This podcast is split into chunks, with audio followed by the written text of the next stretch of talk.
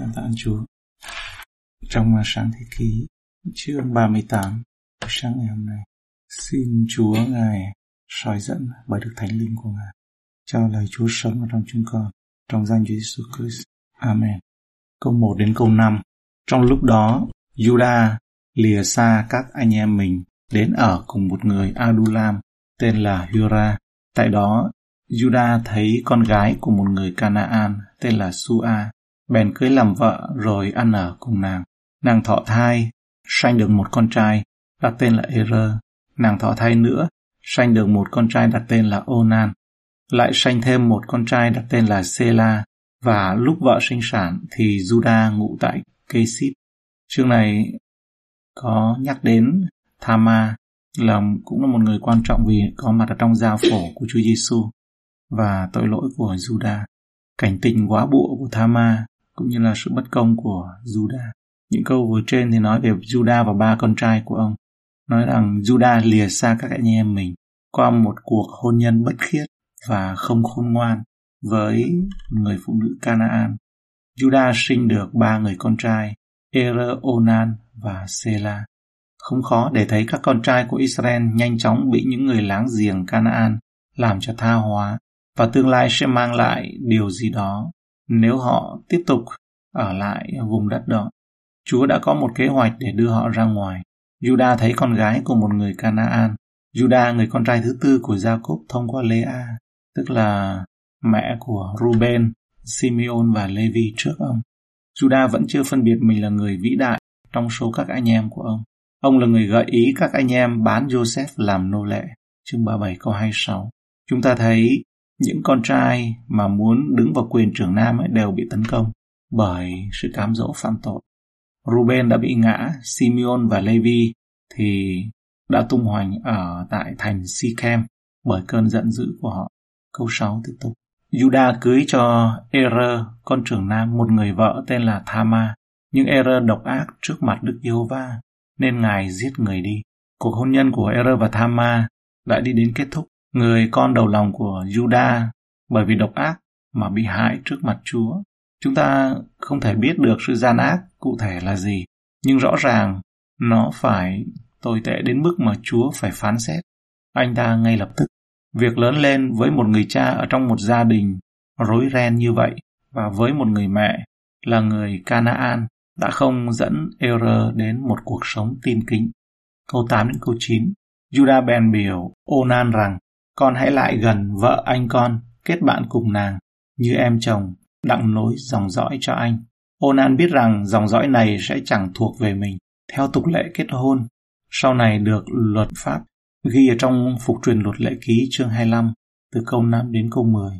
Thì nếu một người đàn ông chết trước khi sinh con cho vợ, nghĩa vụ của các anh em trai còn lại phải cưới nàng và sinh con trai cho nàng. Đứa trẻ được coi là con của người anh đã chết, vì người anh trai còn sống chỉ hành động thay cho người đã chết. Điều này đã được thực hiện để tên của người anh đã chết sẽ được tiếp tục, nhưng đó cũng là lý do người quá phụ sẽ có con để tiếp tục giúp đỡ cho cho bà. Ngoài ra, người quá phụ có thể sẽ sống phần đời còn lại của mình như một quá phụ nghèo khổ nếu không xảy ra. Nên đương khi đến cùng nàng thì làm rơi rớt xuống đất để đừng sanh dòng dõi cho anh. Nhưng điều người làm như vậy vì không đẹp lòng Đức Giê-hô-va, nên Ngài cũng giết người luôn đi. Onan từ chối nghiêm túc trách nhiệm này. Anh ta rất vui khi được sử dụng Thama để thỏa mãn tình dục, nhưng anh ta không muốn sinh cho Thama một đứa con trai mà anh ta phải nuôi dưỡng, nhưng sẽ được coi là con trai của Er. Onan theo đuổi tình dục chỉ là một trải nghiệm thú vị nếu anh ta không muốn làm cha của đứa trẻ tha ma thì cũng đừng bao giờ nên quan hệ tình dục với cô ta. Anh từ chối thực hiện nghĩa vụ của mình với người anh trai đã chết là và tha ma. Nhiều cơ đốc nhân đã sử dụng đoạn văn này như một văn bản bằng chứng chống lại thủ dâm. Thật vậy, thủ dâm đã được coi là chủ nghĩa để giải quyết sinh lý. Tuy nhiên, điều này dường như không phải là trường hợp ở đây. Dù Onan, đây không phải là tội thủ dâm mà là tội từ chối trách nhiệm từ chối chăm sóc người vợ quá của anh trai mình bằng cách sinh con đẻ cái cho cô để sử dụng tình dục một cách ích kỷ. Câu 11 nói thêm là vì vậy cho nên trong thuật ngữ khi nói đến onanism, onanism hay là onanismus có nghĩa là nói về người thủ dâm. Câu 11. Đoạn Juda biểu Thama dâu mình rằng hãy về ở quá bên nhà cha con cho đến chừng nào Sela con trai của cha sẽ trở nên khôn lớn. Vì người nói rằng chúng ta hãy coi chừng e khi nó cũng chết như hai anh nói chăng. Thama bèn đi về ở nhà cha mình. Việc Juda đối xử bất công với Thama, người ta có thể hiểu được sự lưỡng lự của Juda khi giao đứa con trai cuối cùng của mình làm chồng cho Thama. Chúa đã phán xét hai người chồng trước của cô. Về cơ bản, Juda đã thề rằng mình sẽ không gả Sela cho Thama như phong tục và theo như sự công bình. Ông chỉ đơn giản là gạt cô ra khỏi vấn đề này, nói rằng chưa đến tuổi. Thama đã đến và ở trong nhà của cha cô. Đây không phải là nơi dành cho một quá phụ trẻ. Không con, khi có thêm những người anh em trong gia đình chồng cô có thể hoàn thành nghĩa vụ mà họ nợ với người anh quá cố. Không ai trong số này là lỗi của Thama. Tất cả lỗi thuộc về các con trai của Judah. Ngày câu 12 đến câu 14. Ngày qua tháng lại, con gái của Sua, vợ Juda qua đời. Khi đã nguôi lòng, thì Juda đi cùng bạn là Hira, người Adulam, lên đến nơi mấy thợ hớt lông chiên mình tại Thimna. Người ta cho nàng Thama hay điều đó mà rằng, này ông xa ngươi đi lên Thimna đặng hớt lông chiên. Nàng bèn cởi áo quá bụa mình ra, lấy lúc che mặt và bao phủ mình lại, rồi ngồi trước cửa thành Enaim, bên con đường đi về Thimna. Làm vậy là vì nàng đã thấy Sela khôn lớn rồi, nhưng họ không gả mình cho chàng làm vợ.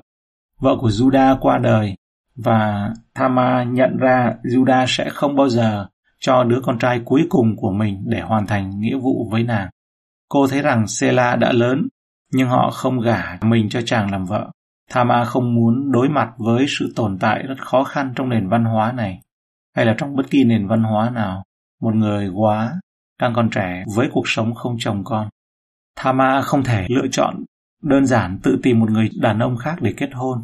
Cô ở dưới quyền cai quản của cha chồng là Judah và ông phải gả cho cô một tấm chồng. Ông xác định cô ấy có thể kết hôn với ai và khi nào. Câu 15 đến 18 Judah thấy nàng cho là một kỵ nữ vì nàng che mặt, bèn lại gần mà nói rằng, hãy cho ta đến cùng nàng, vì cớ người không biết nàng là dâu mình. Nàng đáp rằng, người sẽ cho tôi món chi đặng đến cùng tôi. Đáp rằng, ta sẽ gửi cho nàng một con dê con của bầy ta. Nàng hỏi, người sẽ cho tôi một của chi làm tin, cho đến chừng nào sẽ gửi con dê. Đáp rằng, ta sẽ cho nàng của chi làm tin bây giờ. Nàng đáp, con dấu, dây và cây gậy của người đương cầm nơi tay. Người liền cho, đi lại cùng nàng, nàng thọ thai, vì người vậy. Đoạn nàng đứng dậy mà đi. Thama đã gài bẫy Juda và ông đã quan hệ tình dục với cô. Sau khi thỏa thuận giá cả, Thama yêu cầu một cam kết về việc trả giá đã thỏa thuận trong tương lai. Đó là một con dê non. Sau đó, ông trao chúng cho cô và đi nằm với cô. Và cô đã thụ thai bởi Juda. Khi Thama thụ thai, điều đó chắc chắn không phải là do Juda dự định, nhưng nó chắc chắn là do cả Thama và Chúa dự định. Câu 19 đến 23 Cởi lúc ra và mặc quần áo quá bộ lại. Juda cậy bạn Adula mình đem cho con dê con, đặng chuộc mấy vật tin nơi tay người đàn bà này. Nhưng tìm nàng chẳng thấy. Bèn, bạn bèn hỏi dân tại nơi nàng ở rằng, người kỵ nữ trước ở ngoài đường nơi cửa thành Enaim đâu rồi? Họ đáp rằng ở đây chẳng có một kỵ nữ nào hết. Bạn bèn trở về Juda mà rằng, tôi kiếm nàng không được. Và dân nơi đó nói, có nói, ở đây chẳng có một kỵ nữ nào. Juda rằng, này, tôi đã gửi dê con đến, mà bạn tìm chẳng thấy nàng. Vậy, để cho nàng giữ lấy của tin đó, chẳng nên gây điều nhơ nhuốc cho chúng ta. Thama thì biến mất.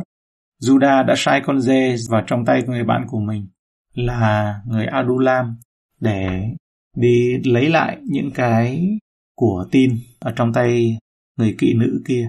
Nhưng à, ông không biết, không tìm thấy cô, và để mà trả lại mấy cái của tin đó và ông cũng coi như từ bỏ cái cam kết đó luôn nói rằng thôi kệ nó. Câu 24 đến 26 Cách chừng ba tháng sau, người ta học lại cho Juda rằng Thama dâu ngươi đã làm kỹ nữ, và vì nông nỗi đó, nàng đã hoang thai. Juda đáp, ta hãy đem nó ra thiêu đi. Đương khi người ta đem nàng ra, thì nàng sai đến nói cùng ông gia rằng, xin cha hãy nhìn lại con dấu, dây và gậy này là của ai. Tôi thọ thai do nơi người mà có các vật này.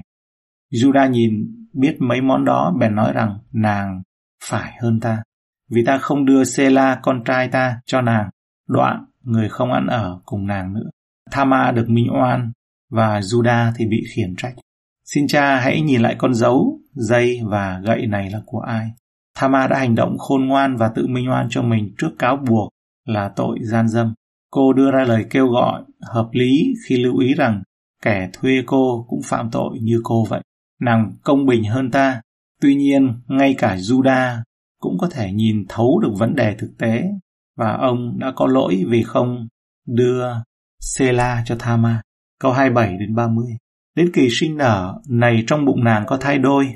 Đương lúc sinh nở, một trong hai đứa đưa tay ra trước.